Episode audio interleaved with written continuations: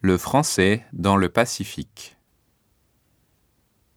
Au XIXe siècle, les Français ont pris possession de plusieurs archipels en explorant le Pacifique.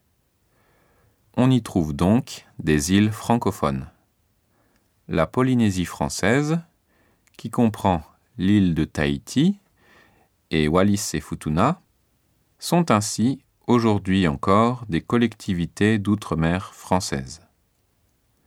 La Nouvelle-Calédonie a un statut spécial, celui de collectivité sui generis. Les indépendantistes l'appellent Kanaki, car les autochtones se nomment les Kanaks. Certains veulent devenir indépendants. Le seront-ils un jour? On le verra. Un référendum sera organisé sur cette question entre 2014 et 2019. L'atoll de Mururoa, situé dans la Polynésie française, regorge de beauté.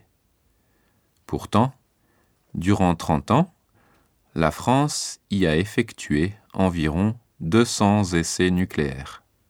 Les derniers, décidés par Jacques Chirac en 1995, ont provoqué, on s'en souvient, de très vives protestations dans le monde entier.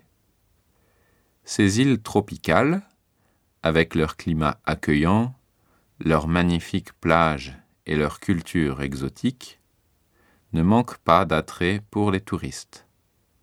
Le fameux peintre Paul Gauguin est venu à Tahiti pour trouver le paradis terrestre. Il y a peint des tableaux qu'on peut admirer aujourd'hui au musée d'Orsay.